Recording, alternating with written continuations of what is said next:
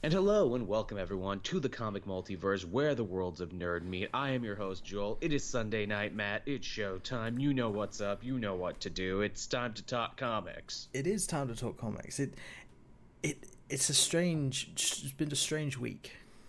It has been. I agree. There was lots of books. Uh, lots of news, uh, some not great news. In fact, you know, it's I was going to beat around the bush for a little bit on this one, but I think we should really just come out and say it. Uh, since last we did the show, uh, the comic industry and the comic fandom lost a titan, a forefather, you know, a founding father, if you will. Stan Lee passed away at the age of ninety-five, and I mean at ninety-five, I think we all knew that this was going to happen one day, but I don't think any of us were really ready for it when it did. No, no, it it, it, it was so sudden as well. Mm-hmm. I thought it was a hoax. No joke. When I was reading yeah. it on Twitter when I woke up, I thought it was another death hoax. Yeah, I, I did as well, but yeah, it's, in a way, it, it, it kind of makes sense since, like, he just lost his wife, and usually in situations mm-hmm. like that with, like, married couples who have been married a long, long time like that, yeah. like, usually it's not too long after that, but yeah, it's damn shame, damn shame. Yeah. Not only is that a statistical truth, but that's even more so true for the guy in the relationship. If the woman dies first, uh, the guy usually only has about three years or something, I think I read somewhere. Yeah, yeah. It's a shame. Yeah, real shame. But, you know, he leaves behind a hell of a legacy, not just the stories he wrote, not just the characters he created, but I think really by being probably one of comics, if not the greatest ambassador for comic books as an art form. Like, he spent all those years, he wasn't writing anything, going out to colleges and schools and conventions and, you know, having cameos in movies and just saying, like, hey, comics are good, you should read them. Yeah, yeah, he he never he was never shy about saying how good comics are as like f- for certain things, like they're good at like expressing oneself, being creat- creative.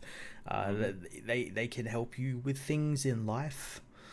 Yeah, it was the ultimate, you know, comics as an art form. You know, they won't uh, rot your brain. You can actually put in some pretty interesting and pretty thoughtful messages, and some of his best work, I think, carried that. Yeah, definitely, definitely. You know, I, I, I, I'm surprised that more people didn't try and do this, but try and get, like, uh, Stan Lee's birthday or something recognized as, like, International Stan Lee Day. I'm sure it might happen. I'm sure it will. Ha- I'm sure there's, like, probably, like, a petition or something going around about getting something like that, or a statue or something, or, yeah. Oh, yeah, yeah. Yeah, a Stan Lee statue. Let's definitely build one of those. Let's, let's build one of those in New York somewhere. Build one of them and use that as, like, his cameo in the Marvel movies, like the statues oh. in like certain places or something. I like that. That that that's a sad truth too, that, you know, eventually we'll see a Stan Lee cameo in a movie and know that it's his last one. Yeah, everyone keeps saying the next movie is going to be his last one, but they keep forgetting that he recorded like, however, like like five or six at one point. He- He recorded a bunch in bulk for just this situation. It's like, you know, when I'm no longer here, keep playing these. Yeah. And I think it's cool that he gets to exist in these. In fact, I was uh, watching a video not too long ago about the history of, like, one of Universal Park's first big Spider-Man rides, and he has a cameo in the park ride. Oh, that's awesome. So even back then, even in the theme park ride, Stan Lee has a cameo. I think that's so good. And, uh, hey, you know, speaking of wonderful things that Stan Lee created, although arguably other people made more famous, but, hey, I'm not here to de- debate or argue that. We got a metric shit ton. That's, that is a measurement, Matt. That is a metric. A metric shit ton of X-Men-related news this week. We surely did, since, especially since, like, um, obviously the weekly series Uncanny X-Men kicked off, so they decided to release the floodgates. Boy, boy, did they ever. Uh, the, the first thing we got here is that uh, Matthew Rosenberg, a writer who I love and have been carrying a torch for ever since I read his Kingpin book, he's co-writing this one with Ed Brisson and uh, uh, Kelly Thompson, the Weekly Uncanny. But it's been announced once that's done, as of issue eleven, uh, he'll be taking over as the full-time writer of that. Awesome. That's yeah, awesome. Good, cho- good choice. Love the dude. Glad to see him get more work. I wonder if this means his, uh, what is it, uh, Astonishing X-Men is going to be coming to an end, because he's also writing that, and that's currently my favorite X-Men I, book, so I guess. I have to think it might be, though, in saying that, like, with all the stuff he's written, he's kind of like made a universe within a universe where his, all yes. his books reference each other and have like it's connections true. And everything. So I wouldn't put it past him if he continues writing that and they become sort of like a, like, oh, if stuff happened in here, it affects this comic and that sort of stuff. Do you think he calls it the Math Universe or the Rosenbergiverse? he, he's a cool dude. I got to shake his hand at uh, Seattle like two years ago when he was just writing Kingpin. I'm glad to see nice thing has happened to him. Yeah, yeah. He's a cool writer. Also, if you've ever seen him in interviews or shit, he looks like one of us. Like, he literally looks like he could be on this show with me and Matt just as another co-host. He gives me hope that dudes who look like me can write comics, so that's nice. Uh, we also got some more stuff, too. He's taking over the book as of number ten, or sorry, number eleven. ten is the end of this uh, disassembled arc they're doing weekly. But uh, issue eleven and twelve, they made a big point of showing the covers for that and being like, yo, it's a buddy picture arc starring Wolverine and Cyclops. Awesome.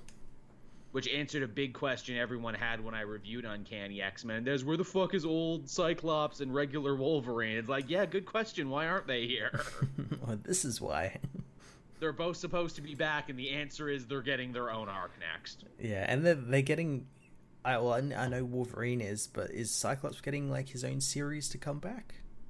They haven't said it, but then again, Wolverine's getting a bunch of minis. They've yet to announce an official ongoing for him, which is weird. Mm-hmm. Yeah, because I know with like Wolverine, obviously he's got Return of Wolverine plus like all plus like like three at least three others, uh, mm. in terms of like like because he's got like Hulk Hulkverines, which is a terrible name for a book. Um, Boy, is it that's that, that's another story. Let's hop right into that. So Weapon H, which is a book that was apparently still coming out mm-hmm. and people were still reading. It's going to be getting its own three-issue miniseries crossover called Hulkverines, which will see Hulk, the newly resurrected Wolverine, who actually looks to be wearing a costume in this one, even though in all of his other appearances he's not wearing a costume, fight Hulk and Weapon H, and I guess they'll decide if Weapon H is going to stick around or not. I'm honestly surprised he stuck around for as long as he did. Same. Like, really, like I, I read the stuff, like, when he first came out, and it, it was interesting and all that, but I was like, oh, he's, nothing's really going to happen with this character. But then he just stuck around, and I'm like, why? he, he seemed to me like such a placeholder, like, okay, so there's no Hulk yeah. now, and there's no Wolverine now, so what if we just put them together? Yeah, yeah. But now they're both back, and now he seems kind of derivative, does he not? Yeah. Seems super derivative, but hey, that's just me. If you have been reading the Weapon H book, tell us about it in the comments section. What do you like about it? That, that one person. That one person. And I'm sure most people are like, I like him because he's a cool drawing. And I'm like, yeah, basically. Yeah, he's Hulk with Wolverine claws. I, I can't fault you for thinking he's a cool drawing. He's kind of a cool drawing. I wonder, though, will they turn him into a bad guy or kill him? Because that kind of seemed to be what they were implying with the art they showed, that he's uh, Weapon H has either gone crazy or is a bad guy now, and that's why Hulk and Wolverine need to team up to stop him. Yeah, I, that was kind of like a whole point of like his, uh, at least the stuff that I read, was him sort of ditching like being controlled and being to- told to be a villain and everything and being his own person and everything. So are they just going to walk back on that and be like, ah, no, he's a villain now? Again, if they got to get rid of him, turning him into a villain is a way to get rid of him. Yeah. Uh, uh, more X-Men news. And uh, this th- this one was really unexpected. So it's like, okay, so you got the new ongoing going on. You got the Hulkverines. You're probably going to get a new Wolverine solo series. You're prob- all these other books are seemingly sticking around. Red and astonishing, they haven't announced their cancellation. Well, in the grand tradition of X-Men stopping everything for a little bit and doing something completely different, like Age of Apocalypse and like all this other stuff, we're getting the Age of X-Man series, which is complete with six brand new spin-offs that look to be in the future or maybe in an alternate universe. I don't know. They're really coy with it. I think this is going to be next year. But yeah, we got a whole whole bunch of books here. Yeah, so we get six spin-offs, which is, I think each each mini, it's like a, each is a mini, and each is yes. like five issues long. So that's about thirty books. altogether. To which, again, you know, he, he, here's the thing about Joel's love for X-Men. I, I dropped them for a long period of time because I felt like they were spinning their wheels. I felt like they weren't going anywhere. I knew until they got the movie rights back, nothing would matter with the X-Men. They got the movie rights back. I liked X-Men Black. I've been enjoying Extermination. I'm more than happy to take the ride with Uncanny and anything that's going on with Wolverine right now. But when you announce things like this, Joel gets scared and remembers why he was fine dropping X. Oh, God, six new minis and thirty. God, I can't read all of that on top of everything. Ah. Yeah, they're kind of oversaturating it a little bit. Like, yeah, okay, we, we know you got it back. You could just dial back a little bit. Like, the, it's kind of like the, the problem they had with Avengers a while back, where they had Avengers had like, like six different imprints going on at once. Now they focused it. It's one book. It's doing really well. I, I get that you're happy, Marvel, that they're back. I get that you're happy that you get to tell X-Men stories again and they're going to matter. And if C B Cebulski, Akira Yoshida is to be believed, he says that he wants to make the X-Men the focal point of the universe again. Oh, God damn it. But as you said, but as you said, Matt, don't do too much too quickly or you'll freak people like me out. Again, we need to learn to love the X-Men again. You just can't get you can't overfeed us on X-Men or we're going to get scared. And again, they've been so vague about what Age of X-Men is going to be.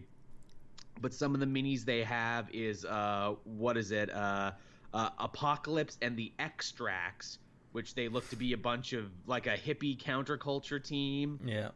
And there's Dazzler and Kid Apocalypse, and I think Tim Seeley's going to be writing that one, so if I was to give one a look, that would be the one. There's uh, Age of X-Men Next Gen, where it looks like Glob is going to be the main character mm-hmm. on that. Who who loves Glob so much? Glob is in fucking everything now. I, I think maybe it's just because he's like a weird character to draw and everything. It's like, ah, this is, this is a strange character. We'll put him in. He's another fun drawing, and again, it's like, hey, let's give a spotlight to an X-Men who's not like part of the main five that everyone knows. Mm-hmm. Let's go a little outside the box. Mm-hmm. Uh, we got uh, The Amazing Nightcrawler. Mm-hmm. This one looks pretty fun.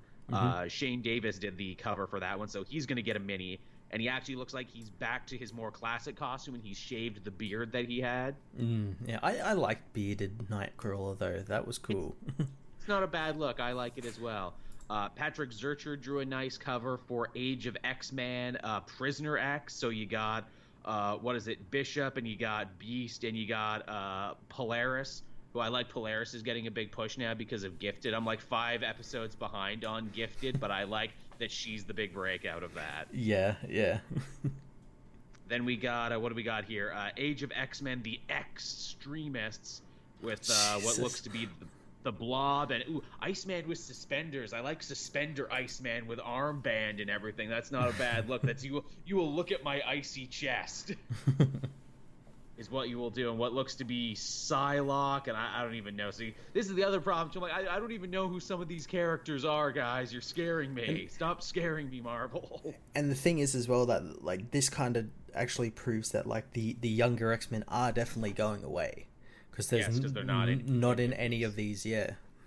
Not in any of these solicitations. And to think, you, you cut your whole team number in half, and you still managed to do twice the books you were doing before.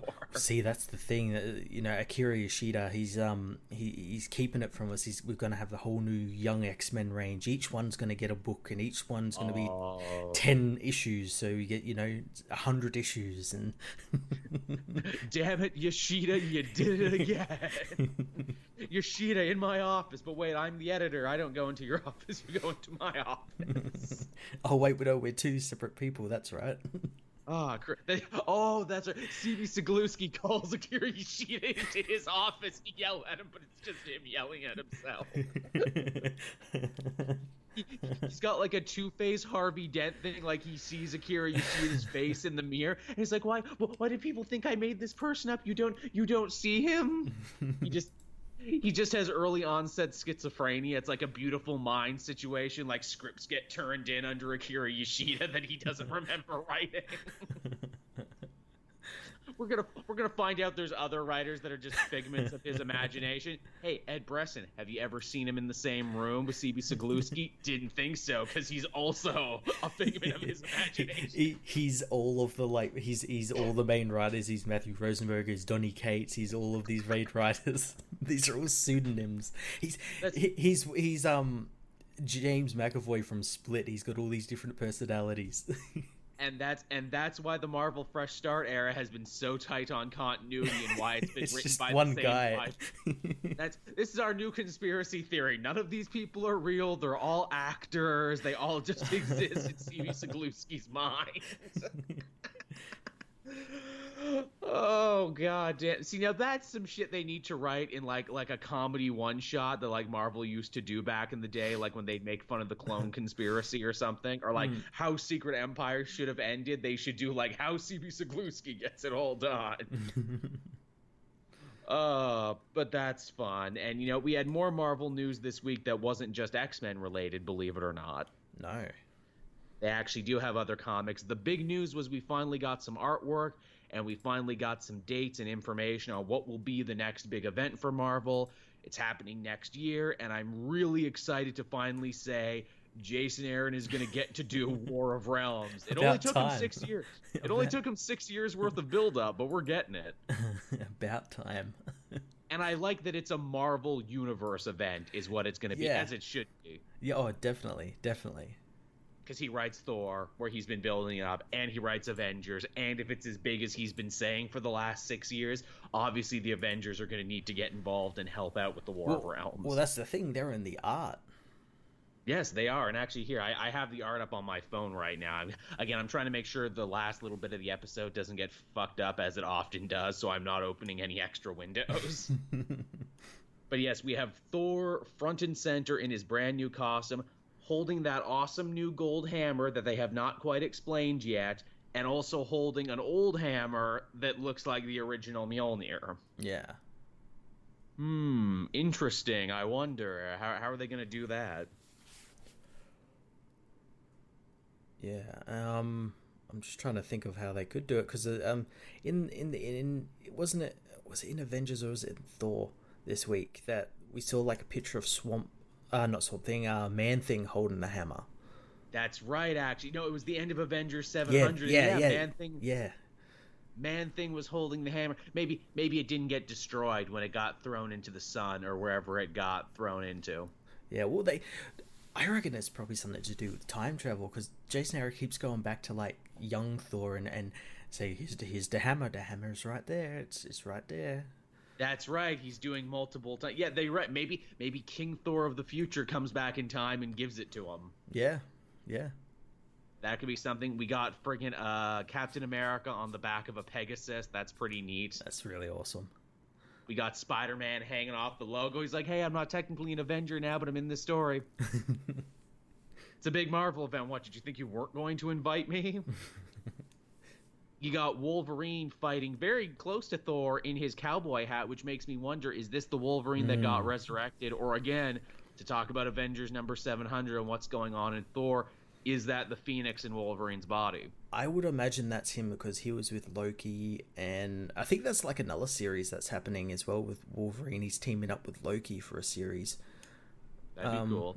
And um, yeah, because they, they've like teamed up together in, in at the end of Avengers seven hundred, and he alluded to to War of the Realms and everything. Indeed, so he did. So maybe him, maybe that's how he gets the hammer back. Like, because this this Wolverine seems to be able to time travel.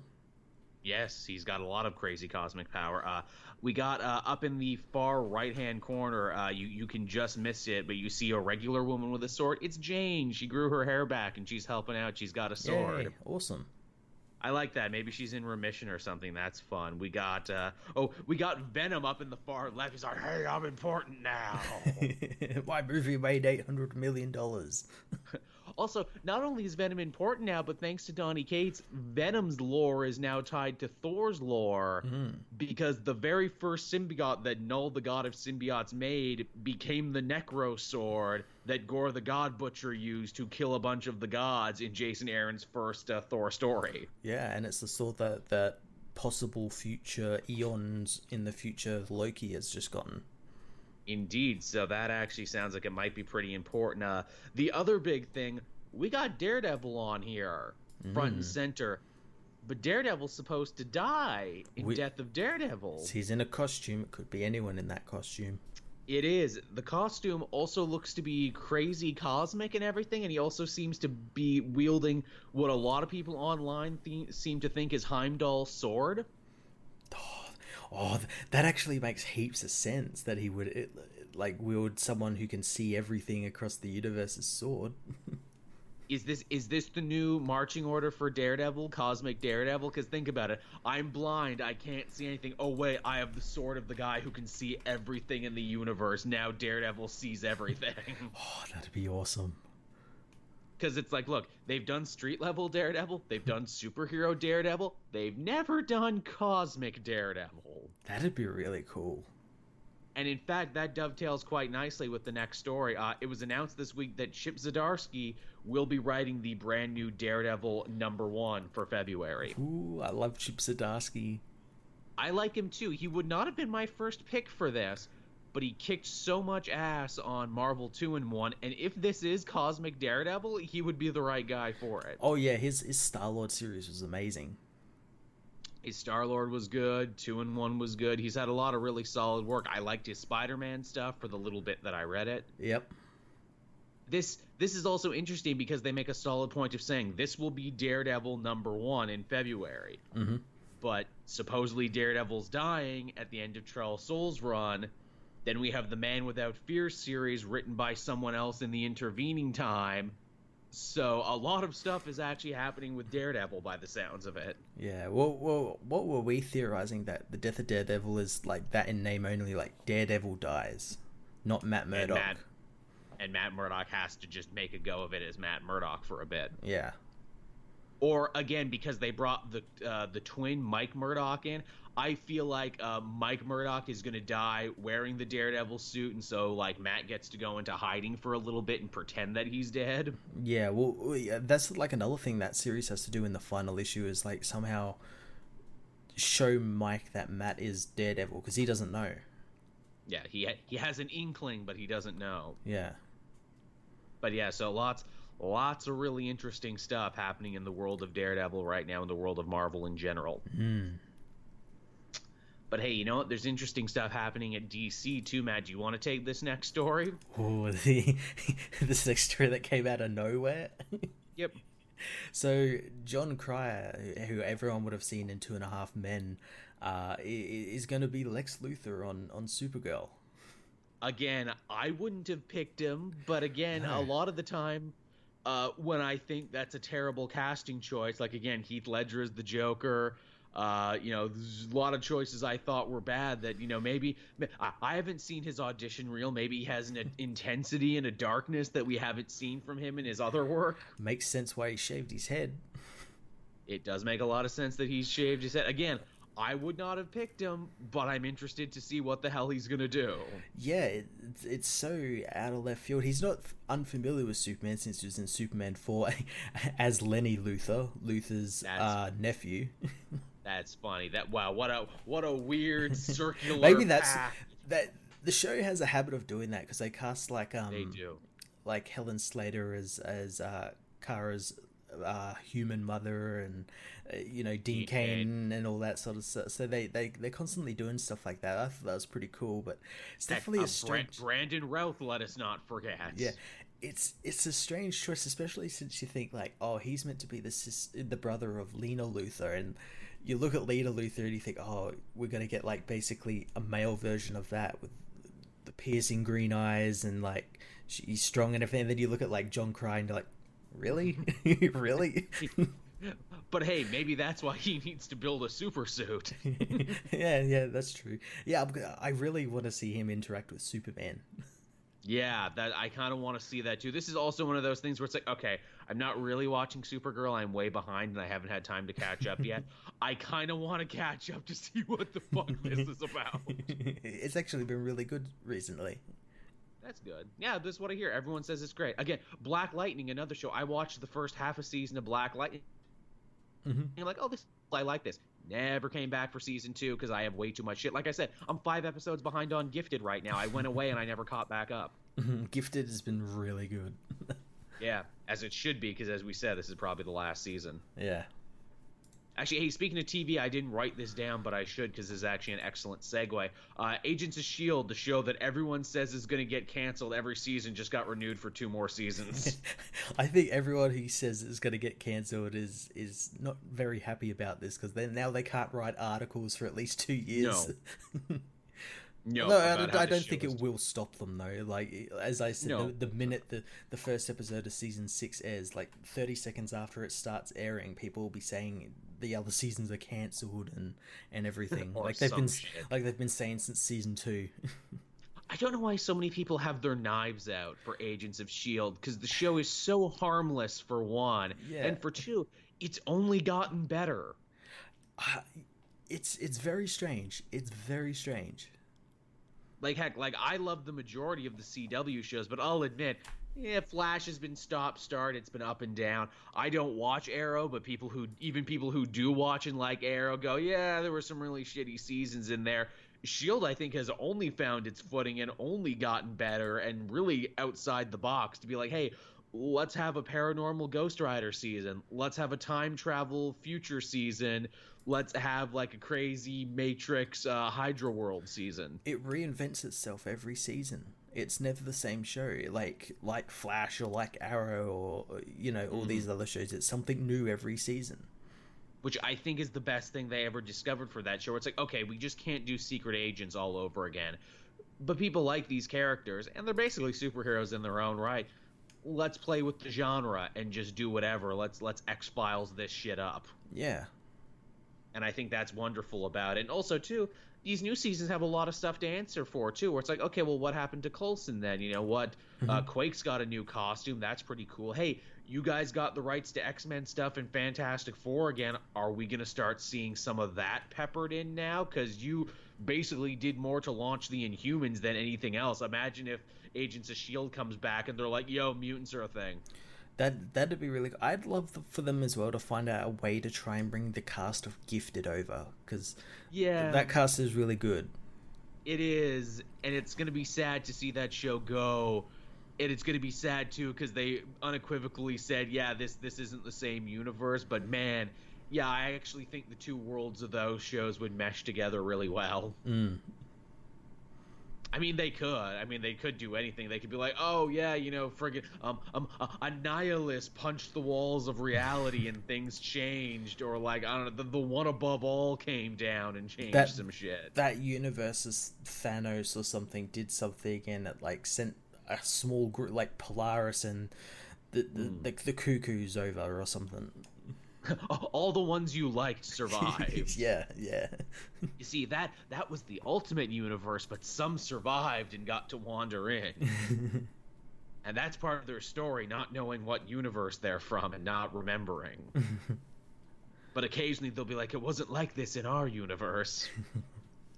Uh, but uh, uh, also, too, again, we, we weren't even done with Superman news there, Matt. Again, I'll let you take this one. What's what's happening with John Kent, uh, Matt? You know, what's what's our Superboy update? What's happening oh, with him? Oh, Brian Michael Bendis is trolling everyone with with new cover yeah, n- new covers of like an adult John Kent, which we've known about for, for months.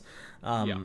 Coming back and looking all evil and everything. We know he's not going to stay evil or growing up because he's in Doomsday Clock as a child. Um, yeah. And yeah, I don't know why people are freaking out. It's a cover. Never trust a cover no. of a comic. No, they're always misleading. But yeah, just just the idea that he knows what he's doing. It's like, hey, y- y'all want John Kent back? Well, I brought him back, and now he's the new Superboy Prime. Fuck you. I don't, he's not Superboy. Oh, he's, no, he's, he's not. He's technically Superboy Prime in that he's Superboy in the Prime universe. So universe. He is the Prime Superboy. But still, again, just the, the lengths Brian Michael Bendis goes to. It's like, hey, you know, it'll really tick him off. I, I, I like I like it because, like, he did the same thing with, like, the Lois and Clark marriage. And it's like, no, I'm not breaking them up. Are you, are you high? But people are, like, now trying to find something else. And they'll do the exact same thing with this. This will come out. It'll be all fine. No old Superboy forever or anything. And then they'll find something else. Like, he'll... oh, Superman's now, you know, a different character. But yeah, like really. someone from like a different universe or something. Or something. And again, too, in classic uh, Bendis fashion, no, I'm not breaking up. They're staying together. They're just no weird, convoluted new situation that I've created for them. And yeah, John won't be evil, and he won't be Superboy Prime. He'll have a new, convoluted thing that I'm going to write for him. That no one else will reference. Yeah, well, will they honor this in other books, Mister Bendis? Probably not. No, because you don't own a canon, except when it fits with your stuff, like it did this week. Yeah, god, god damn it, man. Yeah, do, do we want to talk about that? Do we want to hop into that? Because that is basically the news, so I guess we can hop into what we read this week. All right, cool. Um, so, yeah, we'll start with Superman issue six, five? Yes. That was, six? Yes, that's... No, it was five. Yeah. Yeah, so, yeah, General Zod appears, and he appears in a... Con- like, it fits in with continuity as well, which I was really quite... I was frustrated, but also glad with, because... he could do it with this, but he couldn't do it with Jor-El for some reason. No, no, he he remembered that Zod and his family had gone somewhere to try and colonize a new alien planet. Although I, I do love how lazy this is, where it's like, oh, well, how how does General Zod know about Rogel Zar and the smashing of the bottle city of Kandor and his war on Kryptonians? Oh, he had a dream that told him. Yeah, yeah, because he got drunk. Yeah, what what a fucking convenience. General Zod had a dream that got him up to speed on everything that's happened. Well, not only that, like his son as well just happened, his son Lorzod just happened to be like checking out Earth at like on the systems, and it's like, oh, it's disappeared. Oh, I'll I, go I, have a look. I love that too. His son was on space Twitter and he's like, uh, hey dad, Earth disappeared. Doesn't that guy you hate live there? By damn it, son, yes he does. I better go there. Also, shoot me with the Phantom Zone projector. I'm like, mm, how do you know they're in there? I don't know. I, I've a, I dreamed it, damn it, shoot me. at, at, at least at least the book was competent enough. Like, it, like with that continuity stuff, they didn't he didn't fuck over anything. There was like an actual plan to like what Superman was doing. Like he, I, I do like how he turned Jaxur's men against Rogel, with them overhearing what Rogel was doing. He was trying to get a rise out of Rogel, and even though he said he wouldn't get a, Superman wouldn't get a rise out of him, it did. I, uh, I I do think it's funny too. Superman has a whole little scene there, which is so classic to Superman. The oh, you know, what if I take it too far with this villain? Yeah. You know, what if I'm forced to kill him? And he sees Ma and Pa Kent, and they're like, "Don't do it, son. You're being tested." And all I could think in my mind is, I'm like, really. R- r- really, Superman? He's been kicking your ass all over the Phantom Zone, and now you're worried about whether or not you might have to kill him? Maybe beat him first before you have to worry about killing him. I think you're getting a couple steps ahead here, Big Blue. At least that was in character, you know? That was that was at least in character. I, I also like, too, that, that they tease actually telling us something interesting about... Uh, Rogel Zar, when Superman's like, hey, is the reason you hate Kryptonians so much, did we destroy your home planet? And Zar just shoots it down. No, that's stupid. Why would you think that? Don't think that. Stop being stupid. yeah, stupid yeah. Shut up. Yeah, shut up. Stop stop trying to give me character, asshole.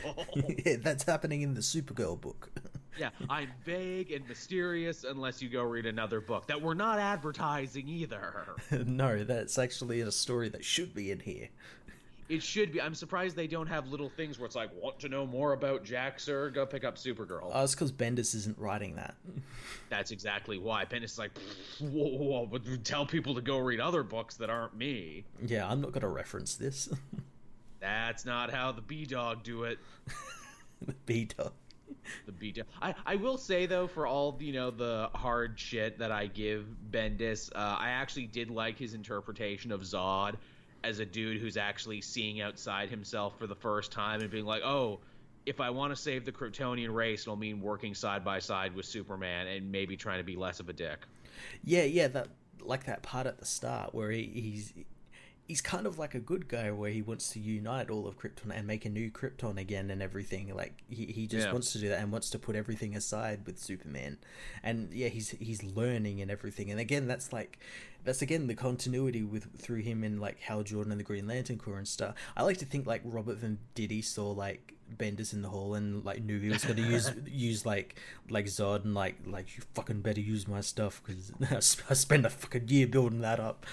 He grabbed him by the scruff of his yeah. jacket and they're like, let me just just let me drill this into your fucking head, man. If you do this, I will come to your house in the night, man. Okay, okay, Robert. Jesus. And Zod and his family on a plane. Okay, okay, whatever. And and the Kandor people are there. But Brian, didn't you destroy the bottle city of Kandor? Yeah, but Zod doesn't know that though. Well, Zod technically doesn't know anything. So why does? So why is whatever? Also, Kara is on the, the House of L side, but she's from Kandor, and her family's from Kandor, so shouldn't she be on the Kandor side, but she's on the L side? Stop, stop thinking. Also, with the whole, you know, we will we, we will rebuild and repopulate the planet, where it's like, well, y- your house just has you, your wife, your son, and a bunch of alien slaves and everything. How are you going to repopulate with them alien slaves? I don't carefully. Care Zod Zod does not know, but Zod will figure it out. now, now he's just Zap Brannigan. It's like we will need uh, an army of at least five super virile, virile Kryptonians scoring around the clock. I'll do my part. Oh, sorry, wife. It's for the betterment of the species. Yeah, yeah, it's what you always say. Gotta get, gotta get that genetic diversity. I won't let new Krypton be the Alabama of the universe. uh, but yeah, that one, that one had its moments. Even though if there were some Bendis moments where I'm like, God damn it. Yeah, yeah. And ev- everyone's back- freaking out about next issue with John coming back again. Yeah. Which, again, knowing Bendis, that's going to be the final page stinger, because he's not even done this Rogolzar Phantom Zone story yet. No, no. The the Earth is... All the stuff with the Earth is just gone, even though that was, like, the big stinger. Yep. Earth is fine now. Yeah, Earth, Earth is fine. They even make a reference to that in this Superman's like, ah, Earth is okay. That's all that matters. Now I can just, like, beat the shit out of this guy. Earth, Earth got better. Uh, I guess moving on from there, the other big book that came out this week was, of course, uh, as we mentioned previously when we talked all about X-Men, uh, Uncanny X-Men, number one, the first part of a new ten-part weekly series. Yeah, very. It played heavy on the mystery. It played heavy on the mystery. It played heavy on nostalgia, too, was the other thing. This is probably the most familiar-feeling new X-Men story I've read in a very long time. Mm-hmm. Mm-hmm. It, that, that's what that's what I said in my review. It wasn't like your usual X-Men story, which is always about like like humans, you know, being basically racists against against uh, mutants and and yeah, we had a little know. of that. We did, but it was a bit different because this guy was actually trying to help mutants. Like he wasn't saying, ah, muties should all be died, you know, put them in concentration camp. He actually wanted to help them a little bit. He's he's the passive aggressive racist. Yeah. Is what he's like, yeah. I'm doing this. I'm doing this for your own good. Think of the children. Won't somebody think of the children? Which I'm like, all right, that's an interesting update on the shitty X-Men politician who hates X-Men because they're different. There, it's like he flips it the other way. Yeah, yeah. And then, of course, you know, you have uh, the, the mystery of the potential future because you have multiple man running around being like, ah, Kitty Pryde, I need to find Sarah Connor. I mean, Kitty Pryde. Yeah, be, being like like a real crazy person. Mm-hmm. Makes me makes me want to read that multiple man miniseries because I know Rosenberg wrote that and he's writing this and he's going to be writing the book. I'm like, oh, is there some important shit in that I miss? I feel like I should read that. I remember like flicking through the first issue and it did do something where he like goes to the future or something and he's mm-hmm. like he's like he's like the multiple man but like it's like multiple man but with Deadpool or something or yeah some right. some really weird shit happened in that book. We uh we get to see the Mutant Liberation Front for a minute, or as I always call them, Dollar Basement uh, Brotherhood of Evil Mutants. it, With forearm, forearm and and Wild Side. And just know. a bunch of characters where you're like, who? Oh yeah, I, those look like X-Men. Yeah, they look like they could potentially be X-Men at some point in time. Uh, what else was there going on here? Ba-dum, ba-dum, ba-dum. Uh, yeah, but we got a whole kidnapping plot to, you know, important X-Men and politicians are being taken yeah. by some unseen force. Some unseen force that's powerful enough to kidnap Apocalypse. So you know shit's real. Yeah, yeah. That, that's I, I'm intrigued. I, who do you think it is? Uh, you can't do Magneto because no. they're trying to make him a good guy right now. Mm-hmm. It's not Apocalypse because he's there. Can't be the Phoenix because the Phoenix is being used by Jason Aaron right now. Well, the Phoenix is technically dead in current current Marvel. That's true. Not in the far future. It's still alive, apparently. Can't be Mojo because, again, they're kind of making Mojo into a good guy right now. Can't be Sugar Man because they kill Sugar Man in a backup in this. Is it going to end up being someone like, like Mystique? You know, I would actually be okay with that because they're moving her back into a more villainous mode, and I would like her to be like a superstar villain. Maybe maybe Emma Frost in the Hellfire Club because she mm. went bad again and she took over the Hellfire Club. Yeah, that's possible. And again, she's uh, she's kind of on T V right now. I mean, the Cuckoos are on T V, but they're her clone, and it's a whole thing. Uh, maybe they go Morrison on us, and maybe it's like, hey, it's Sublime, everybody. We haven't used him in a bit. Yeah, I could see that. Or like Master Mold or Nimrod or something. Yeah, I just hope it's not like a new character when we do have all these other characters that they could use. Right. I feel like who haven't they exhausted in X-Men lore right now who they could bring back? Uh, I don't actually know, eh? Um, oh, th- that's the thing. Does it have to be an X-Men? X-Men's villain or something? It could be someone completely different. If they, if they want to reintegrate the X-Men into the universe as a whole, yeah, it would be interesting if they had to fight an outsider villain. Yeah, who who, who do you reckon? I reckon I can't do the Collector because he was the villain of No Surrender. No, although um, it's funny with the Collector. I liked what they did with that. Where it's like, hey, you get the old Collector who you remember, and this new guy, the Challenger, who was also a Collector, who was a new villain.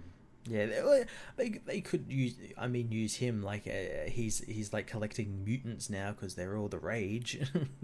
They're all the rage now. My collection needs more mutants for it. They're worth do, more. Do, they're worth more now. Due to recent acquisitions in the cosmos, the price of X-Men has gone up exponentially. Oh, that would be really cool if they did that. So self-aware. Yeah, to just be like, man, you know, why are these mutants so important now? Reasons. And a villain calling themselves the Fox. That could be something they could do. But yeah, interesting mystery because, yeah, as we said, pretty much all the heavy hitters and all the people it could be have been used. Yeah, yeah. I'm, very, very, I'm intrigued to see. And I'm wondering if they're going to do like what they did with No Surrender where, like, basically by the second issue we we knew what was happening. Like, they, yeah. they like, got straight into it. Yeah, no, they didn't screw us around at all. That, yeah. uh, that would be something. Uh, but, yeah, Uncanny X-Men.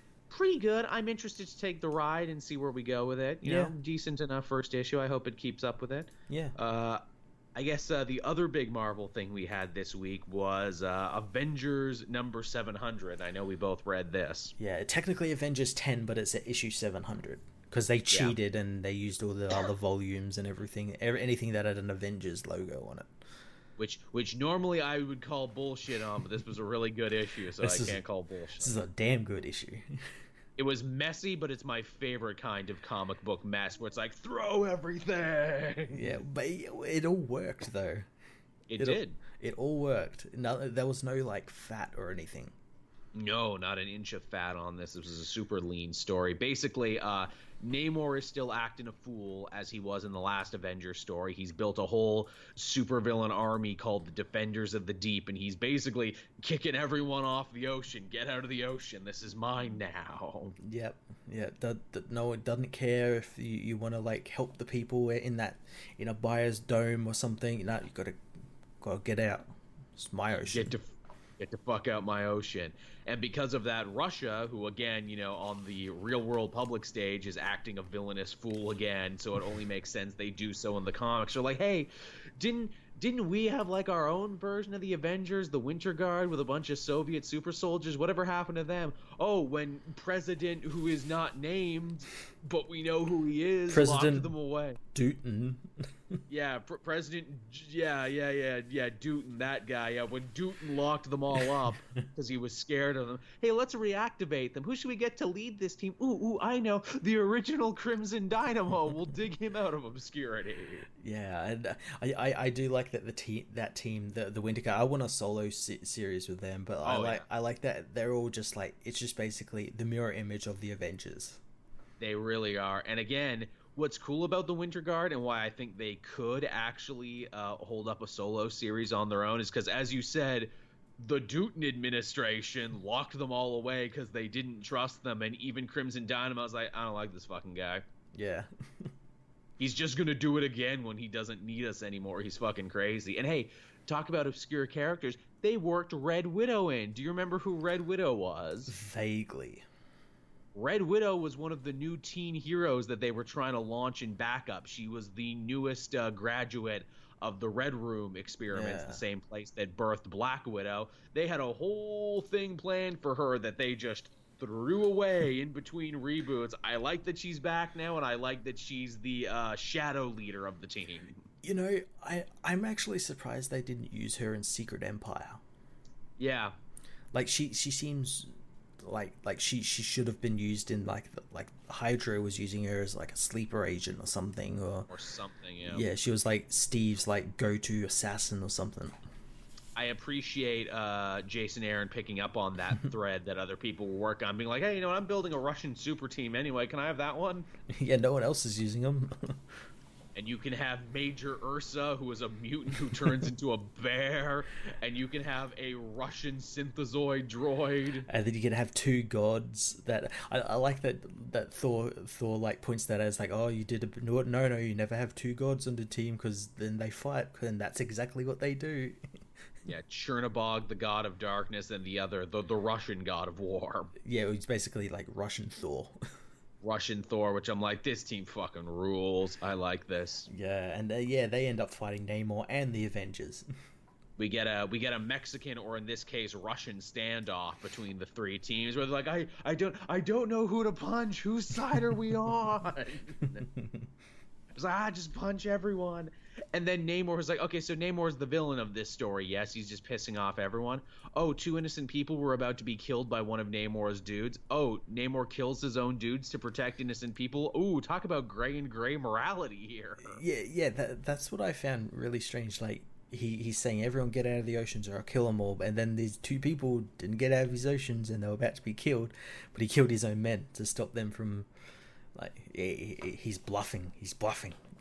he's he's he's playing badder than he is. He's not actually yeah. this bad. He yeah. still has a heart anymore. He can still be saved. Yeah, that that's it. The Fantastic Four back. Just send Sue Storm down to deal with him. Oh, that would be fun to give him a talking to. Now that the Fantastic Four are back, they all sit him down and start. He's he's like the kid who gets called into the principal's office. I'm sorry. I'm sorry. I'm sorry. I'm sorry. Now, Namor, don't you go trying to take over the surface world again. I'm sorry. I'm sorry. I'm sorry.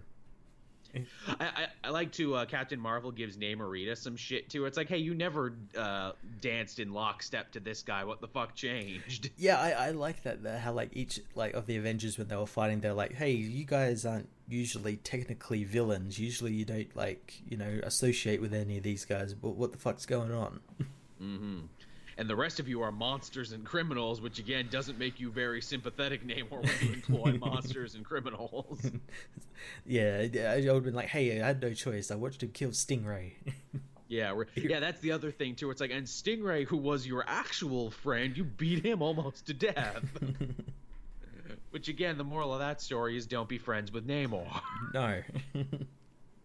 The, uh, the big thing, too, is, you know, this uh, book kind of catches up to what they're doing in the Captain America book right now, and mm-hmm. that is, hey, General Ross is fucking evil, if you didn't know that. Yeah, and he's salty that the Avengers don't answer to Americans anymore. Yeah. America, what do you mean you're not going to answer to America, Steve? Which, it's like, dude, if, if Steve Rogers isn't going to follow you in his main book, what makes you think the Avengers are going to follow you? In your book, which which I, I like it on both counts. Uh, Steve gets it because Black Panther is funding his operations, and Black Panther is now the public face of the Avengers. Mm-hmm. Mm-hmm. So it's like, we're scared of the rich and powerful black man. He makes us uncomfortable, and it's like, well, you know, if the Avengers won't do our bidding, if Russia has their own super team and the Agents of S H I E L D have fallen apart, I guess it's time for uh, General Ross to get his own government-run super team, and who does he get? He gets the Justice League of America. The just the, the Squadron Supreme, but oh my god, they look even more like the Justice League than ever. They they are. This the whole Justice Squadron Supreme are. They're basically the Justice League. That's the joke. The joke is they're literally they're yeah, literally the. Not only that, their handler is Coulson. Friggin' Coulson, he's seemingly alive back somehow. Which I cannot wait for them to explain that, because they'll have to go back to a really great Jerry Duggan story from Secret Empire where Deadpool was tricked into killing him. Yeah, well, that's the thing. Is it the real Coulson or is it an L M D? An L M D, a shapeshifter. It could be any number of things. A clone. Mm-hmm. Mm-hmm. Could be all of these things, but I think that's so awesome that Coulson is handling the friggin' Squadron Supreme of America. Yeah, I have to keep kind of reminding myself that, like, comic Coulson isn't really the same as, like, the T V Coulson, where the T V Coulson no. is kind of like an Avengers fanboy, whereas through, where, yeah. whereas Coulson on, on the in the comics isn't.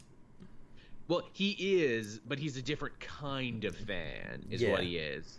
He likes them, but he's not like a diehard fanboy and everything. And I'm sure even real Coulson would be like, "Oh yes, I'd love to work with the Squadron Supreme because they're just like the Justice League."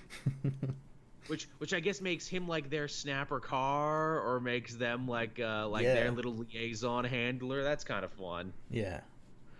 Now I wonder, I wonder if Scott Snyder is going to catch wind of this and be like, "Ooh, ooh, hey, who's who, who's D C stand-ins for the what? Marvel heroes yeah, again?" Yeah, what's that team called? It's from a different Earth, and that they're, they're literally, they're literally like the um, the Avengers. They got a guy with a shield, a guy that looks like Iron Man. I can't remember what their name is. We, we saw them in Multiversity, but yeah. yes, they do it. Yeah, he'll bring them in. I because yeah, I said that in my review. The both books have been sort of doing the same thing frequently, so like when when when is the Avengers going to appear in, in in Justice League? After Drowned Earth, give it time. Yeah, there'll be an issue like this where where we see all the future future stuff. Batman opens the totality and sees the future, and we there get you go. we get War of the Universes, and it's Wonder Woman holding Love Mjolnir. It. There and... you go. Printed. Here's another thing too of why this actually makes a lot of sense to bring back the Squadron Supreme, because Namor was kind of their Aquaman stand-in for a minute mm-hmm. when they had a solo book. Yep.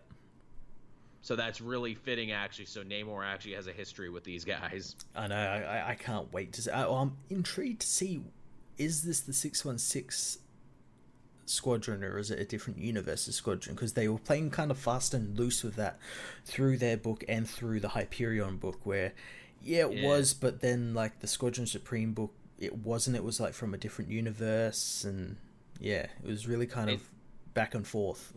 They never can quite make up their no. minds, because like because usually when they show up it's like hee, hee, hee, hee, get it, they're they're Justice League stand-ins. Yeah, isn't that fun? uh, I like too when Ross uh, recruits them and Coulson, he says, "Welcome to the Deep State." Which in the same week, Ta-Nehisi Coates names the big evil like puppeteer uh, group behind the scenes, and they're called the Power Elite, to which I wonder if he was originally going to call them the Deep State, but he's like, nah, that's too on the nose, got to call them the Power Elite. That that feels like like someone like something got lost in translation there, like they were supposed to be called one thing, but they were called something else. Yeah. Because I, I truly remember, like, in an early solicitation, the evil group was called the Power Brokers. Yeah, I think that's what they were meant to be called. I'm I'm fairly certain in, like, one of the first Captain America ones, they, like, they mention, or, like, in passing, call them cap- Power Brokers. Which I wonder if Nick Spencer sp- uh, spoke up and said, "Oh, but I actually created a big Ant-Man villain called the Power Broker." It's like, ah, shit. Well, we gotta call them something different now. But that was, not only was that story good in uh, Avengers ten or seven hundred, however we want to count it, the backup stories were great too. Oh yeah, yeah, the the, uh, the one where like Robbie and, and a really drunk Odin sort of bond. That I liked, and I not only liked that because it's a fun relationship between their those two, but it's also Jason Aaron's chance to be like, no, all those mistakes I made with New Ghost Rider, yeah, I, I meant to do those because it's a mystery now. Yeah. y- y- yeah, you, y- okay, so Robbie did do the penance stare, and yeah, he's not supposed to do, oh, but how was he able to do that, though? Oh, what a mystery. And then it's like, but uh, but uh, Robbie didn't make a deal with the devil like all the other Ghost Riders. Yeah, but I mean, all all Ghost Riders uh, sh- share a common bond. You didn't know. Yeah, all, all spirit of vengeance is uh, the same. Yeah, o- Odin knows. It's like, yeah, but, but but like Robbie legitimately didn't make a deal with the devil. He got shot and then got reborn. Oh, he did. He didn't make a deal that he remembers. Why doesn't Robbie remember who messed with my Odin oh, knows? Yeah. Oh, the mystery. I do like he gave that a whole backup, but he still says the car is haunted, and the car isn't haunted. Maybe that's just him having fun. It's like, oh, it's a car that like is like have a mind of its own. Ah, it's like Christine. Ah, it's the haunted car. It's like Christine. To which again, I'm sure Jason Aaron's like, for me, the car is haunted. Is Felipe Smith gonna write uh, fight me on this? Oh no, he doesn't work here anymore. Okay. How, how, how many fans did that book have? Oh, Joel, and that's it? Yeah, thought so. Fight me on it. You don't you don't spit in the wind, tug on Superman's cape, and tell Jason Aaron he's wrong about Ghost Rider. But yeah, that, that was a fun one. Then you get a whole Loki Wolverine storyline, which made me scratch my head, because I'm like, okay, where in time does this take place? I think it's... Well, it's... It's obviously after the first arc with the final host, because Wolver- yeah. because like the, the Celestials and the Celestials took Loki in that as prisoner, and they have him in this one, and then yeah, we find out that was part of Logan's plan, I guess. Yes, yes, because Wolverine shows up and Loki's like, "Hey, didn't didn't you mess with my plans to get the Infinity Stones back when Marvel Fresh Start started in that special one shot?" And Wolverine's like, "Yeah, yeah, I did. It's kind of out of character for me, right? I usually don't get interested in cosmic events. Well, that's because I'm not the Wolverine you know from this time period, the one who just came back to life. I'm the Phoenix Wolverine of the future. Yeah. And I come from a universe where everything is fucked up, assumedly by the War of Realms," is what he seeks to imply, that he comes from a time where the War of Realms destroyed everything. Yeah. And so I've now come back in time to strike deals with powerful cosmic entities like the Celestials to protect Earth from the bad stuff when it happens. Yeah, but then but then he says like, "Oh, I have no intention of honoring these deals I've made." I don't know. The Phoenix got a Phoenix? Yeah, you don't fuck with the Phoenix. The Phoenix does whatever it wants. It does, although we did get to see some cool glimpses of the future, including Moon Knight with a mummy army. Yeah, and Frank Castle Punisher in like in like medieval armor. Are they sending him to Weird World next? that, that that's gonna be cool. Yeah, we got lots of really cool like glimpses. We've got Hyperion fighting Captain America. We, nice. Yeah, we got like the yeah the uh, the undead army with Moon Knight, which I'm so cool. I'm so glad they're using Moon Knight in like Avengers stories. As they should. Uh, Man-Thing with Mjolnir. How did yeah. that happen? Yeah. What the hell? I guess he's worthy uh, a new star brand, or possibly dozens of new star brands. Yeah, that, that, since they were littered throughout the, the sort of collage, I'm make, wondering if maybe that's going to be like a big story going forward. I do like they're using star brand, and they do remember like, hey, wasn't star brand mm-hmm. brand merged at the beginning of Marvel Fresh Start? Yes, and we didn't pick a new one, but we didn't forget. Is, isn't isn't that like the Green Lantern? Shouldn't there always be one? There should be. Yeah, but there isn't. They also implied there was going to be more hand stuff, and we saw Iron Fist fighting the hand. I liked that. Yeah. Which again, hey, T V show. I wonder if that was in the in the works before they knew uh, Iron Fist was getting canceled. Yeah, yeah, you wonder. Luke Cage is also featured quite prominently on the War of Realms uh, poster. Yeah, again, probably more stuff from like, oh, he's kind of popular right now. Yeah, he's up there front and center. Don't worry, Luke. We'll always love you.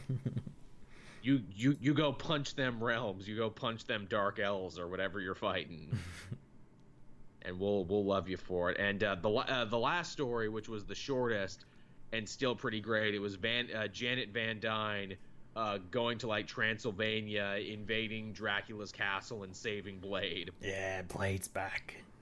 Yeah, hey Blade, you want to join the he, Avengers? He was on the War of the Realms poster as well. He was, which means he is going to be a rotating Avenger now. Yeah, and I like that he's he doesn't like say, oh, let me think about it. He's like, okay, cool, get me my swords. Yeah, yeah let's do it. You know, Tim Seeley spoke up on Twitter again. He's like, hey, man, it's cool that Blade's coming back and everyone's excited about it. You know, I still have my old Blade pitch, yes?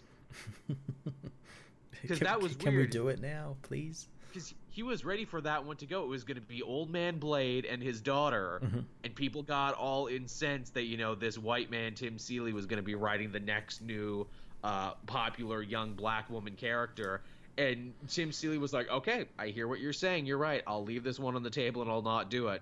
And then it just never got made. Yeah, yeah. Well, you kind of shot shot him in the foot there, didn't you? to which, to which, uh, which I like that story because people ended up coming full circle. The people who were mad originally were like, "Oh, oh, I guess we shouldn't have yelled him down altogether, huh? It's just because he created the character doesn't mean he's gonna write him forever." Uh, Black Panther was invented by you know uh, Stan Lee and mm-hmm. Jack Kirby, but they didn't write him forever. And I mean, you know, it's, it could always be down the line. You know, another writer with a different you know uh, viewpoint and past could take over the character and infuse some stuff into it. We're sorry, Tim Seeley. It's it's almost like comic characters have legacies and aren't just in, you know, locked into one writer for their whole release. It's true. I, I think that's something was to learn in that situation. But yeah, I hope I hope this means we do get a Blade book now because it's been too long since Blade's had a book. It when was his last book? Like like actual last like proper book. Oh Jesus! Uh, again, I don't know if for solo or miniseries, but let's actually look at this one. Uh, Blade. Solo series. Oh damn! Autocorrect. New new phone. It doesn't have all my presets in it.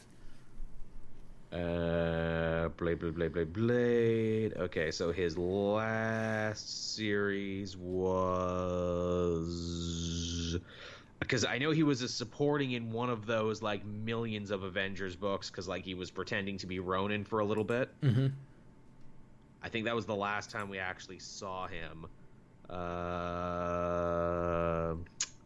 I think the last collected edition was Blade Volume two, Sins of the Father, but it does not tell me what year that was. I'm just going to assume it was like decades ago. It feels like it must be, right? That Blade had a thing, uh... Oh God, uh, eighty. Oh no, that's a, sorry. That was something. That that, that, that that's the uh, best of Blades and Armor, a book from uh, what is it? No, that's not what I wanted. Okay, so Blade Volume Two, uh, nineteen ninety nine. Oh wow, yeah. So long time ago, almost tw- over twenty years ago, basically. That sounds about right. So, you know, a long time ago, but not as long as you would think. It was only nineteen ninety-nine, but still. And it only, it ran for a short time by the looks of it. But yeah, so yeah, n- now is the time for more Blade. I think we can all officially agree. Yeah. Let's let's blade it up in here with more stuff. Uh, now, what did you have, Matt? I've been leading the conversation. Um, I had Daredevil issue six hundred eleven, which is part three of the Death of Daredevil story, the penultimate issue. Oh, shit. So you got to read this one and I didn't. What a change. Lucky l- lucky bastard. Usually it's the other way around. Yeah. I don't know. I, I didn't particularly like this issue, mainly because it's the penultimate issue. Nothing of note really happened. That's a shame. Like, we didn't learn anything about uh, uh, Vigil or anything. Like, Vigil is barely even actually talked about in this issue. Um, wow. We we get Matt Murdock. Uh, he ends up getting attacked by Stilt Man or Stilt Men. um, oh, multiple. Who actually herd him to the New York arena where he's attacked by a group of villains, including Typhoid Mary, Claw, Ten Fingers... Oh, no. Uh, Ikari, so, like all these, all, all the warriors, all these villains, obviously sent by um, uh, Wilson Fisk. Uh, he ends up just like wiping the floor with them, like taking them out immediately. Um, and then he gets. Now you, now you say Ten Fingers and Ikari. There, I'm pretty sure those two guys are dead, which strengthens that this is actually a dream. Mm, that's possible. It's possible. Because I'm pretty sure the hand fucking killed Ten Fingers super hard when this run began. Well, I know it's not another Ten Fingers because it, it it's definitely the same one. Interesting, interesting. Again, I, I still think that something is hinky with this, that this arc is going to end with Matt waking up on the table after getting hit by that car. Well, that's the thing. Like, there is one, there's one panel in this that makes me think that might be true, and that's, like, it's just a, a black panel with the word clear on it, like someone's doing the defibrillator mm-hmm. sort of thing. Mm-hmm. Um, I don't know whether that was just sort of, like, to mess with the audience or something, but yeah, he... He wipes the floor with him and then gets attacked by Bullseye, who manages to actually shoot him. Mm. Um, but then Bullseye is, I want to say, seemingly killed by Mike Murdoch. Mm, so he came back. Yeah, because Mike shows up and just, like, point-blank ranges him with a shotgun in the back. So either he, he's died or his titanium spine will save him or something. Absorb um, it, yeah. And then, yeah, Mike ends up helping... Uh, Daredevil. He doesn't know, obviously, it's Matt or anything, and Matt wonders, like, oh, should I tell him or not? I don't know. That'll cause problems. I don't know. And then that's, like, where the issue ends. Huh. That is a weird place to end it, I agree. Yeah, yeah, it, it was a strange issue for a penultimate issue, especially since we don't know anything about Vigil, like, at all. No. Again, I, I'm assuming there's got to be some shit like, you know, Vigil takes off his mask and it's it's the doctor in the E R room, and that's why he fights with bone weapons, because, you know, he's trying to, like, put the bones back into place of Matt Murdock. I think there's something hinky with this story. Like, yeah. I think what we're, what we're seeing is not actually what's happening. And again, I, I kind of hope I'm wrong about that. I kind of hope I'm wrong, but I feel like I've read enough Charles Soule's book now that it's like, well, this is what I would do. Yeah. I, I, I wonder if I'm right, and if Charles Soule just saw one of my videos was like, motherfucker, he got it in the first one. Yeah. Uh, I'll tell you, two books I didn't get to read this week, but I really wanted to. Wonder Woman by G. Willow Wilson and The Black Order. I didn't get to read those. I wanted to. I, I have them on my pile. I haven't read them yet either. This week was just too big. Again, by adding X-Men in, I lost out on those, where it's like, okay, well, gotta do this then. But uh, th- they looked good. The covers looked nice. Yeah, yeah. Uh, what else did I have this week? Uh, oh, I had Batman. I had Detective Comics. I did as well. What'd you think? I thought it was adequate. I, I did as well. I thought it was... I, I, I was left wanting more of the whole Batman Two-Face dynamic. We didn't really get a lot of it. No, it was just them fighting Cobra guys for twenty-two pages while Batman gives us the history of Cobra. Yeah, I was kind of hoping that we'd get more of the, like, like obviously, like, Harvey wants to kill these Cobra men and Batman's got to stop him while also stopping Cobra, and, yeah, like, more of that sort of stuff. But we, yeah, we didn't really get... And then we learned, like, the, the issue was kind of for naught because it was all a, an illusion and all a distraction. All a smokescreen. Yeah. Yeah, I I agree. I, I wanted more out of this team up of Two-Face and Batman. Yeah, they, they don't even really talk much in the issue. Batman's like, hey, no. You're using them guns. You better shoot to injure, not kill. And he's like, all right. Yeah, and then and then and then he's like, uh, what if I just killed a couple, just just a couple? And Batman's like, don't do that. That that that felt like that should have been more of the story. Mm. And also, Gordon keeps coming back because they keep implying Gordon might either a know about know more about this than he's letting on, mm-hmm. but nothing came of that either. No, yeah, he's, was he was fun. in it for like a page, wasn't he? It's like, oh, he we beat on Batman. Like, what do we do now? What do we do? What do we do now? Again, I feel like they're just stalling for time until issue a thousand and Tomasi oh, yeah. can come on. Yeah, yeah, yeah. Well, Tomasi comes on on what, issue nine ninety-five, nine ninety-four? I don't know, actually. Very soon. I, it's very. It's just before issue one thousand. I know that. Right, because he can set up for what he's doing next. Yeah, and they, they've hey, been advertising it in the back of books as well. They haven't. Hey, here's a thing that they never mentioned again. Remember during, like, the Christmas special a couple years back, James Tynion wrote a story about, like, a new villain called the Stag. He was, like, deer-themed, and he went around killing rich people with a ceremonial knife, and he had a big deer head like the one in Red Dead Redemption. Mm-hmm. Nothing ever happened with the Stag, remember that? Oh, something happened with him. Oh, what happened with him? Uh, he was the villain in the Batman and the Shadow crossover series. Oh, shit, was he actually? Yeah. I did not know that, actually. Wow, that's that's really interesting. They set him up in the main book to be the villain of a crossover. Because I think that crossover is technically in continuity, I think. Huh. I think. I, I'm I'm not one hundred percent sure, but I'm I'm vaguely certain it was, because it was... He was introduced, and then yeah, he, he was in the first, the the first appearance of uh, the, the first uh, Batman Shadow series they did. Hmm. I don't know why I thought of the stag out of nowhere. Yeah, it, it, it was it was a really really weird thing to have in like a in like it was like a Christmas special or something, and yeah, yeah, it was really interesting. And then like yeah, it kind of went nowhere because no one read that. I, I did it and like got really shitty numbers. And I'm like, why aren't Same. people reading this? It's it's really good. It was. There was a lot of really good stories. Now, the Flash one in that almost made me cry. I love that one where the Flash on Christmas. Uh, Uh, you think he's going to miss dinner with Wally his first year back to life because Flash is literally running a bunch of people from the airport with his super speed back home so they can spend Christmas with their families. Yeah. And I'm like, that's beautiful. They should do that shit on the T V show. Yeah. Uh, what else did I have? Ooh, I had Captain America number five. This was actually a pretty big issue. I, I've read this one. I haven't reviewed it yet. It's, uh, yeah, so again, it's Captain America...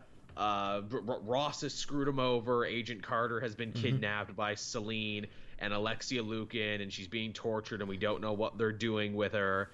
And uh, we get a really cool scene of uh, Captain America fighting Taskmaster, mm-hmm. and, and and I love how he describes Taskmaster because it beautifully connects with what's going on in Spider-Man right now, where he says Taskmaster is uh he's a dumbass genius, is what he is. Yeah. What I what I liked is that they had to like nerf Steve for him to fight Taskmaster as well, because he's like still poisoned and everything. He's like, and, and only then he can sort of like go toe to toe with him. Mm-hmm. I do like the idea of a dumbass genius, someone who is really good at one thing but really bad at everything else. Yeah. Where Cap's like, oh sure, he can copy my moves and everything, and he's really good at that. But you know why he's dumb? He never once considered that I was holding out any moves that he's never seen before. Yeah, and that's how you beat Taskmaster. He's so simple to beat. Yeah, it's like, oh, oh, oh old-timey boxing move. Oh, old-timey wrestling hold. Oh, I've never seen these. Oh, God, my powers are useless. And, uh, yeah, they uh, they save uh, Agent Carter, who, to everyone's shock and surprise, doesn't actually remember what was done to her. No. And in fact, you know, we never got to see, so it's like, yeah, what the hell did they end up doing to her in that time? Uh, uh, we get to see Bucky again. I like Bucky being a supporting character in this, and he's like, yeah, hey, Steve, so you know everything you did in this last arc?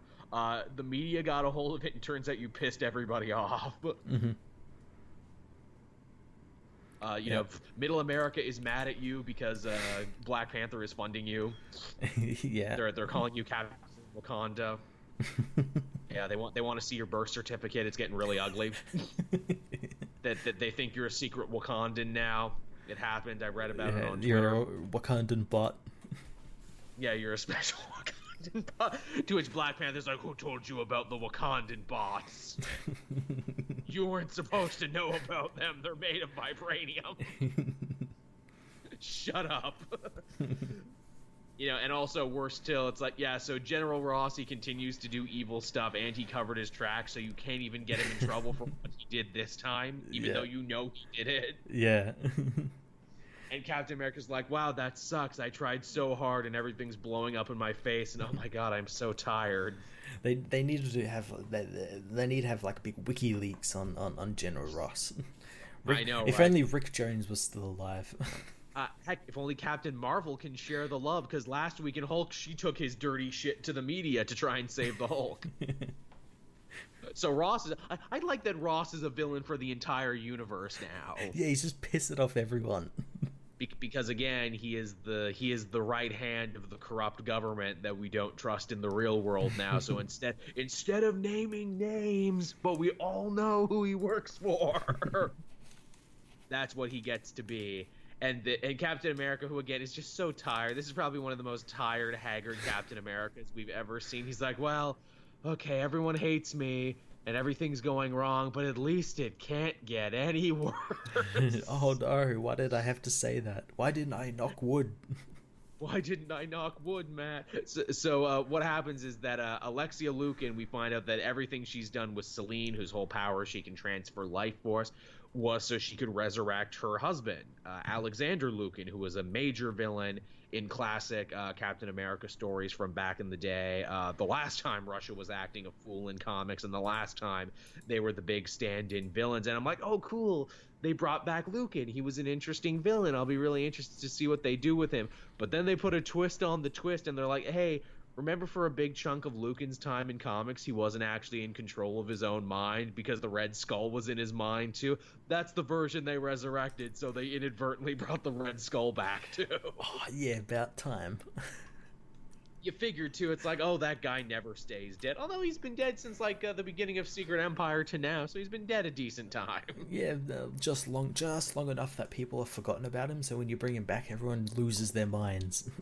And what a smart way to bring him back, too. This is probably yeah. one of the best resurrections I've seen in a while. Yeah, it it, it it it's new, but also, like, obviously it pays pays homage to, like, all the past stories of Cap and everything and stuff that other writers have set up.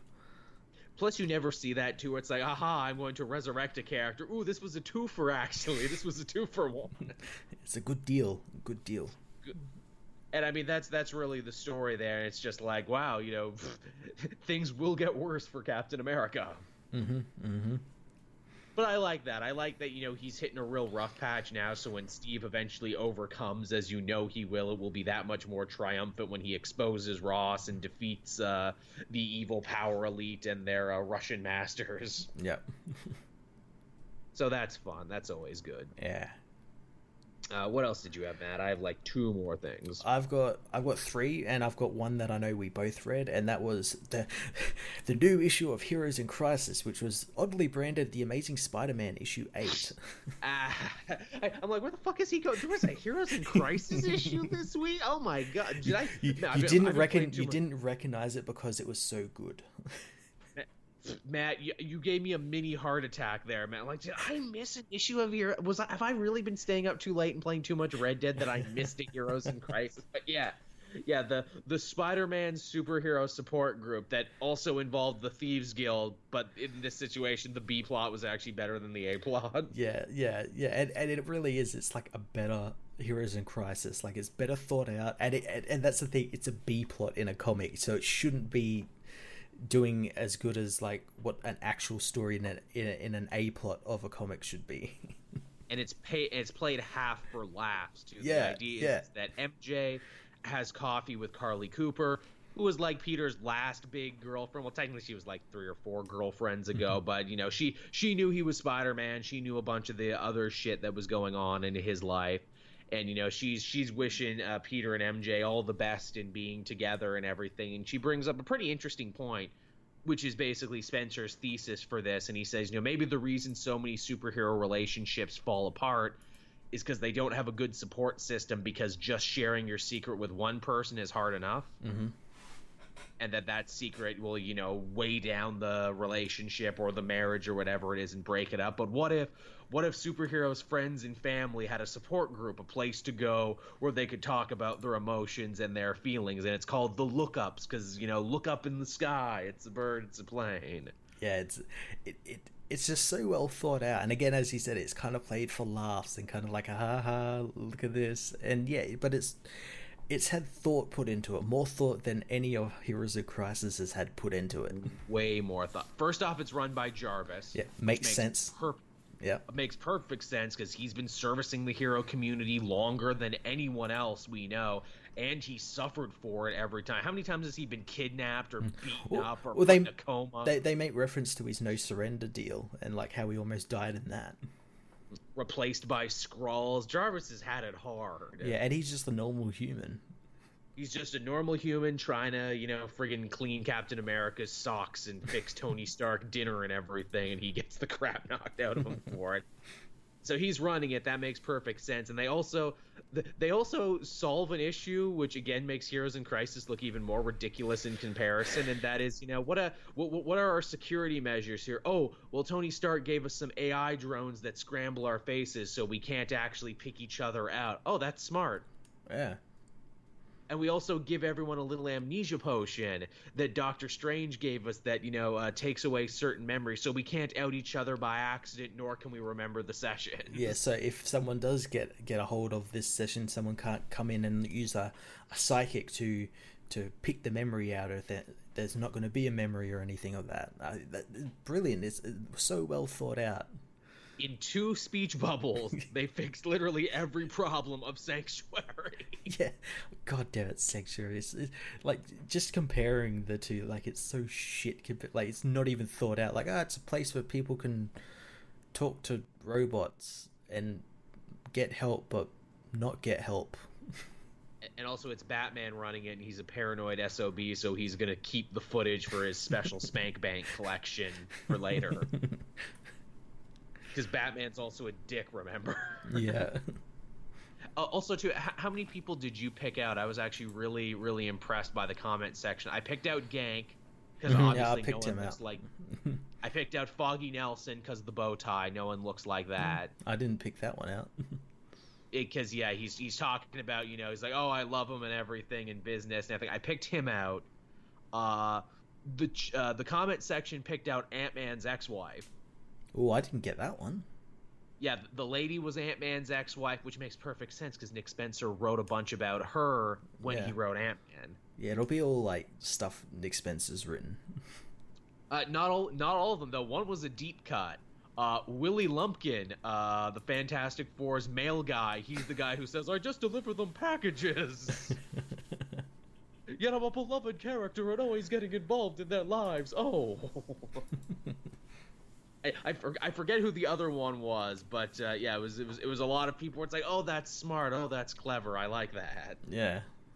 It, it's a fun game of like, ooh, see who you can pick out just by their silhouettes and what they're saying. But uh, that was good. You know, the, the, the thief plot is interesting too. Uh, what is it? Black Cat helping out Spider-Man, trying to get to the bottom of who stole all the superhero shit. Mm-hmm. Uh, Spencer actually writes a really interesting history for the New York branch of the Thieves Guild, being like, oh yeah, they've been involved in every major crime since the beginning of New York. They were there at, at the purchase of Manhattan. That was them. The Lufthansa heist. That was them too. I think that's pretty cool. I, I fucking love the Lufthansa heist reference because I automatically think Goodfellas, and I love Goodfellas, and I love to think that, like, off-screen, Ray Liotta had to take ten percent and drop it in the river so the Thieves Guild wouldn't come after him.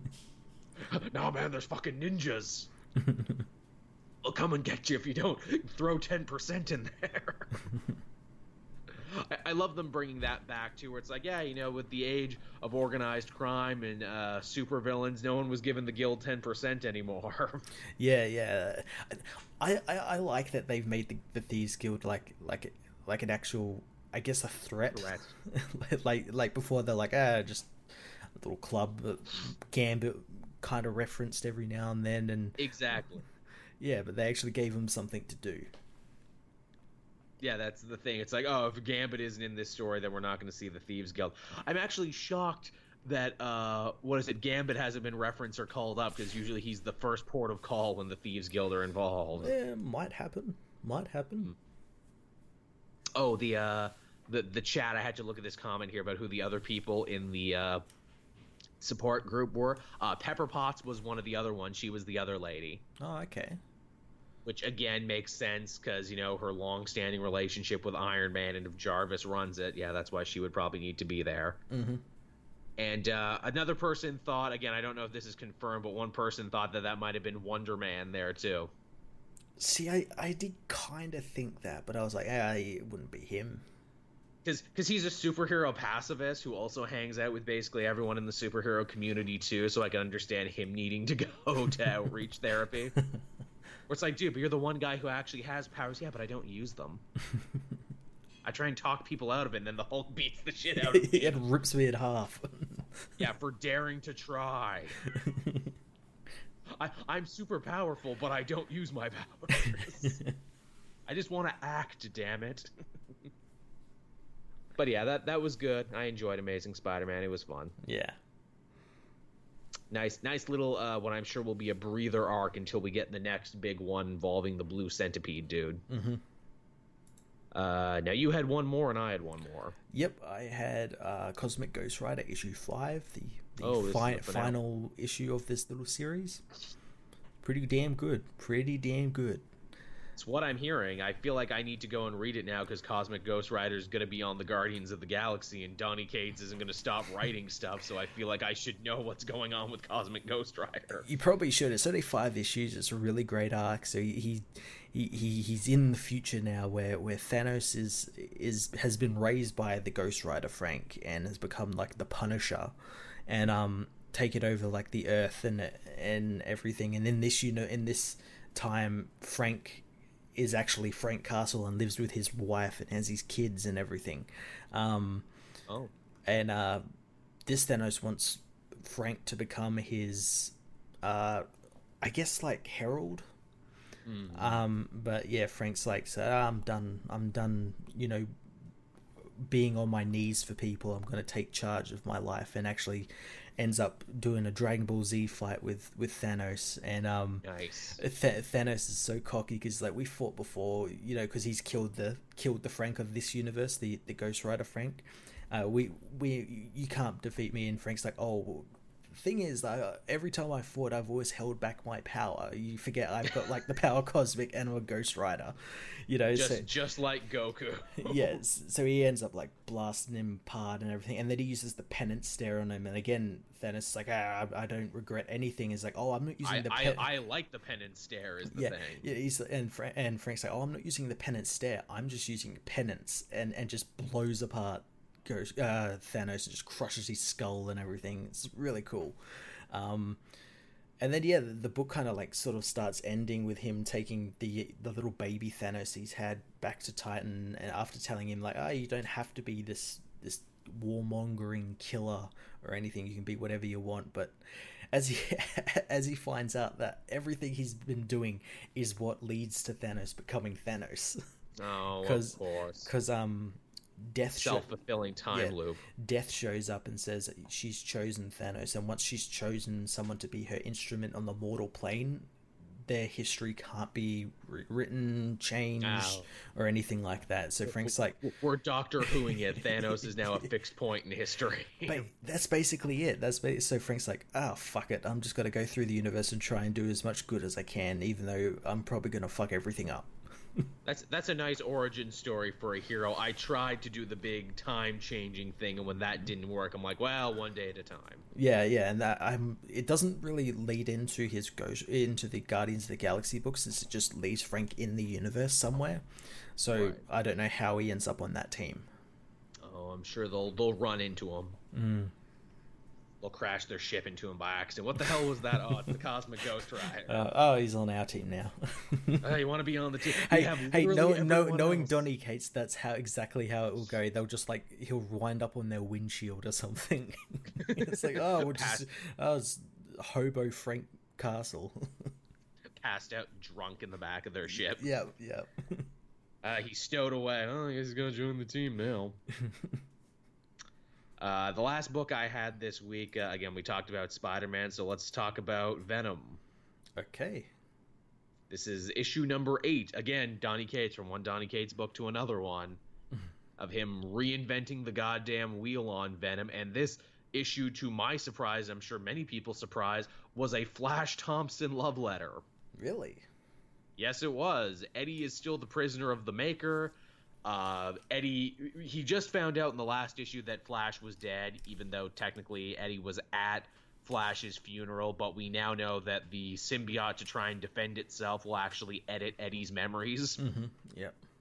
It, it, it can retcon memories. It's a new power it has. It's the new Roofie. It's the new Roofie, yeah. So, uh, he, like, feels really bad about it, and Eddie basically says what everyone wanted to hear him say, and that is, you know what, Flash? You were a better man, a better hero, and a better Venom than me. Even now, in the symbiote's brain-dead state, it's trying to reach out to you. Mm-hmm. I'm sorry that your life was cut short. I will try and do everything in my power to honor your memory. To which the Maker's like, oh, that's a sweet speech and everything. Hey, guess what I figured out? Because I'm so smart and you're such a dumbass and you never bothered to look into this. Uh, every time the symbiote bonds to something, uh, it leaves a little fingerprint behind, mm-hmm. is what it does.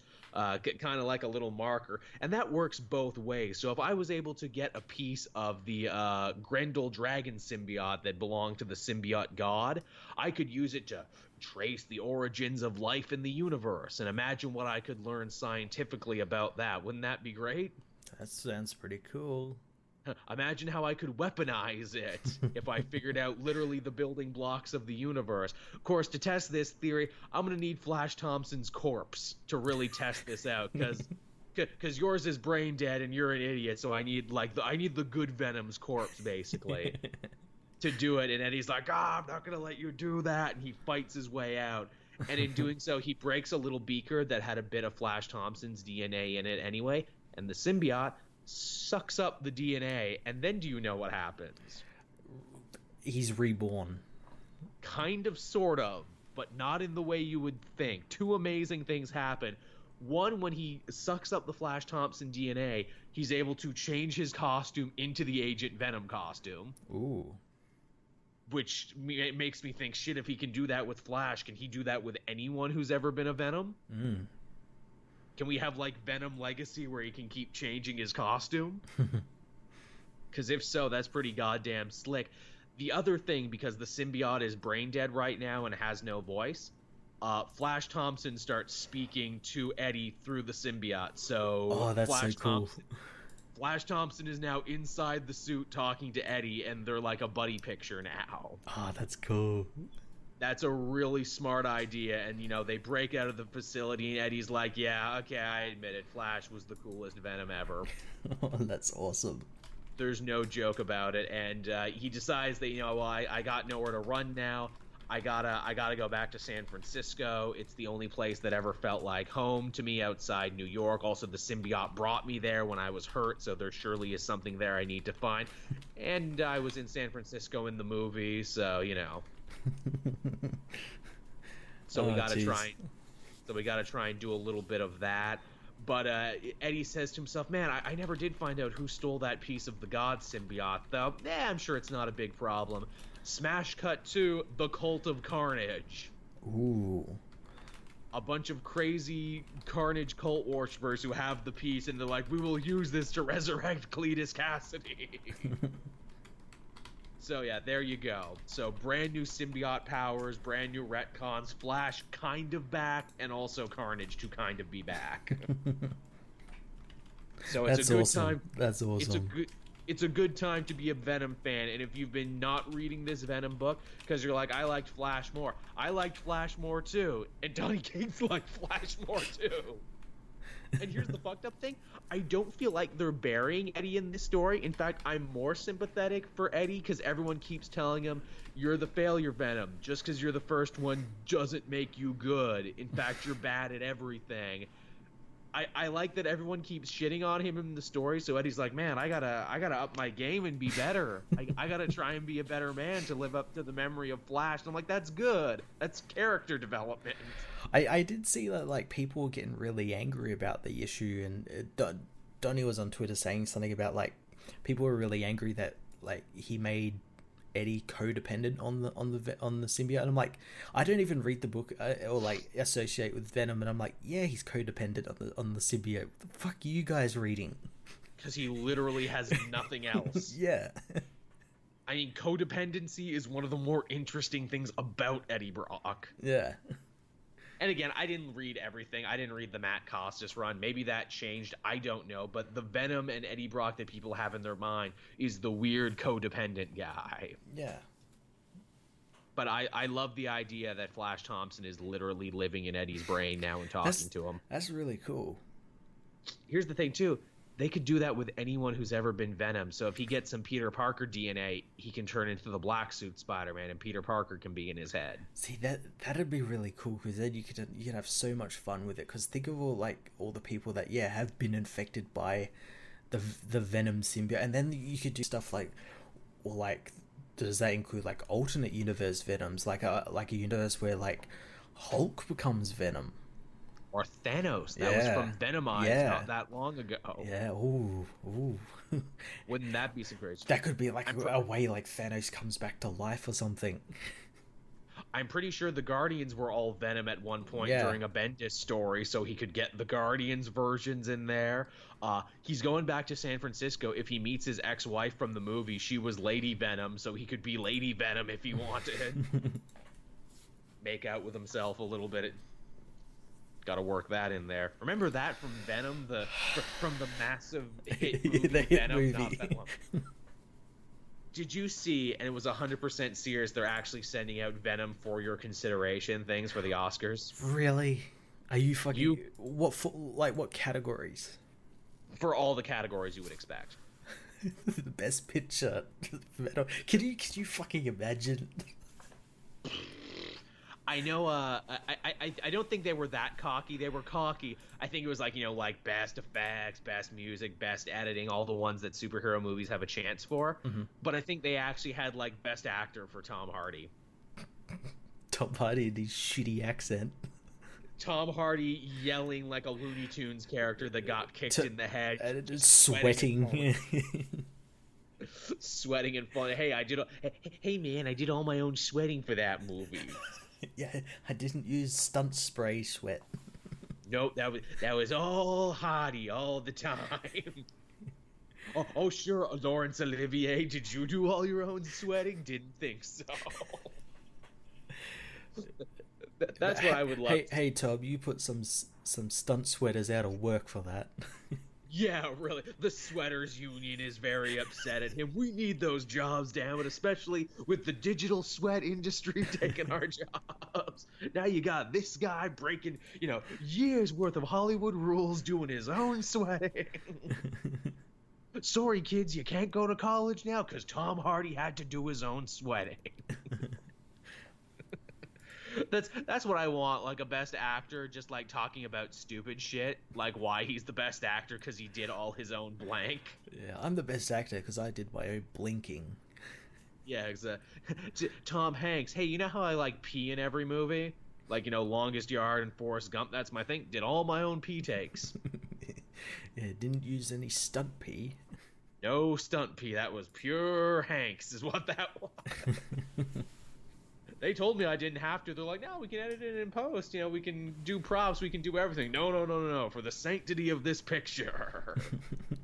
I believe in it. I believe in the character. I'm method like that. Gonna do it. And on that note, everyone, I don't think we're gonna, uh, you know, top uh, stunt peeing tonight. I feel we need to start bringing the show down. Wouldn't you agree, Matt? I think so. So yeah, thank you everyone for watching and listening. We hope you enjoyed it. Uh, Lord knows we had a lot of fun. Yeah. I swear sometimes when it's time to go to work on a Sunday night, I'm like, I'm tired. I don't want to do this. But then once we start, an hour and thirty minutes has passed by, and I'm like, oh, that was quick. Yeah, it goes by really quickly. Yeah, what uh, what do you got planned for the rest of the night, Matt, or I guess morning for you? Uh, probably more uh, Red Dead. I was I was about Same. to say Fallout seventy-six, but I ain't playing that fucking game anymore. Apparently a lot of people aren't. I was kind of excited for Fallout seventy-six and the idea of playing it with friends, but then I'm hearing shit where it's like, oh, it deletes itself. It's terrible. It is so terrible. Seems like a bad idea on Bethesda's part, doesn't well, it's, it? It's, it's, it wouldn't have been a bad idea if it wasn't yeah, a literal a literal copy and paste of mm-hmm. Fallout four that they somehow made multiplayer, which doesn't, like, you can't do that. You can't, you can't, because then it makes everything client side, and that's bad because hackers. And also, like, a bunch of features missing that you would want in a Fallout game. Where it's like, oh, well, I'll get to meet some fun new N P Cs, right? No, only robots and recordings. Oh. Yeah, well, the the recording thing is the most... Because you're trying to listen to the... Because it, it's a good way to get lore out, I understand that. You, you're, like, listening to it. But then when you pick up a new one, it starts that one and stops the other one. And you can't go back yeah. and, like, stop and start. And just so many, like, little things like that that, like, hey, if you... Did had an extra six months of development, you probably would have thought about all these.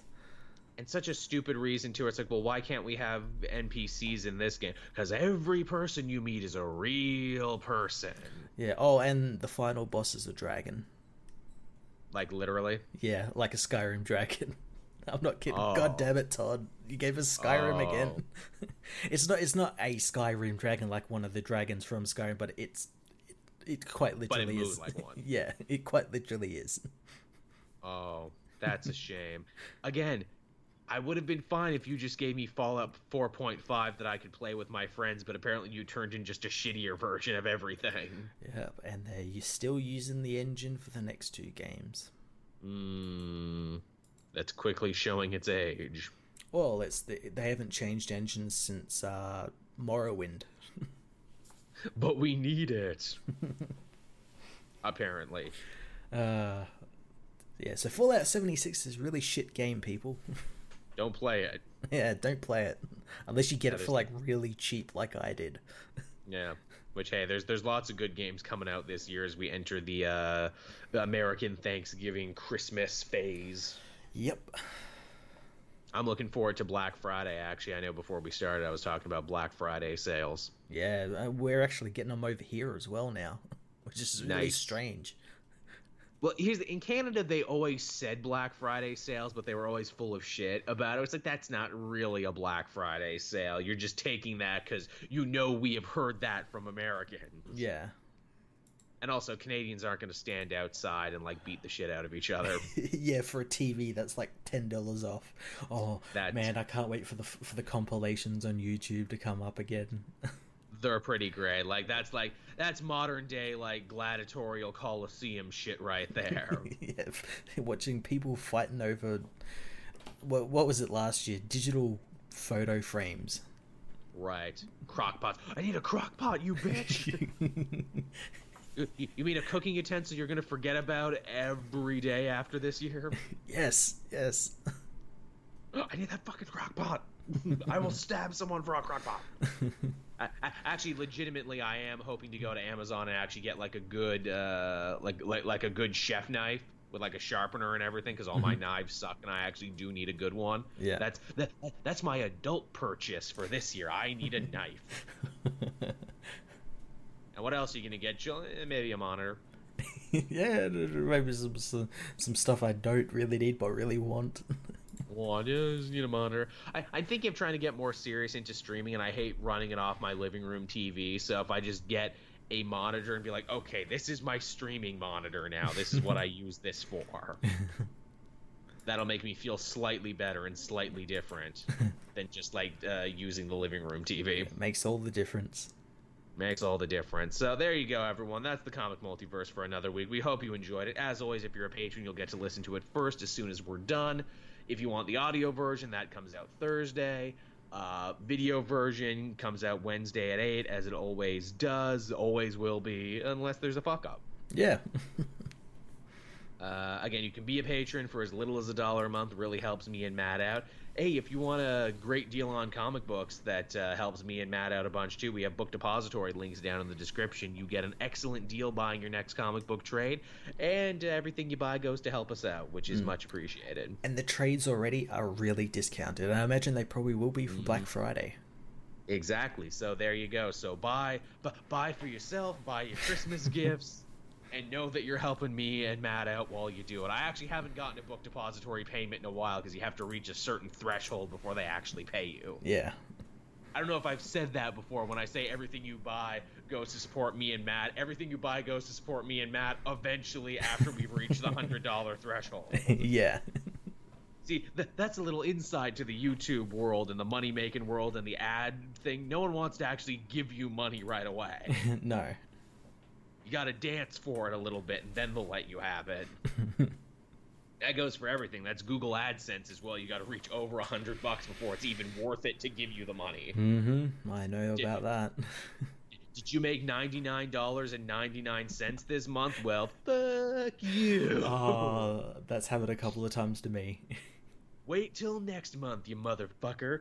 And it's like, oh, well, you could go with a with a YouTube company, and they'll pay you every month if you hit the thing, but then they're always paying you for the previous month. You never get paid for the month you're on. You always get paid for the month before.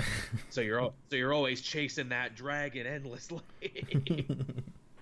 But you know, that's that's what you got to do if you want to get just like the little, li, li, li, uh, like little bit of things you can trust. But again, they'll never give you the whole amount because again, it's basically a protection scam. So you got to give them a little percentage. But maybe if you do good like me in a couple of years, you can negotiate for like a ninety ten split.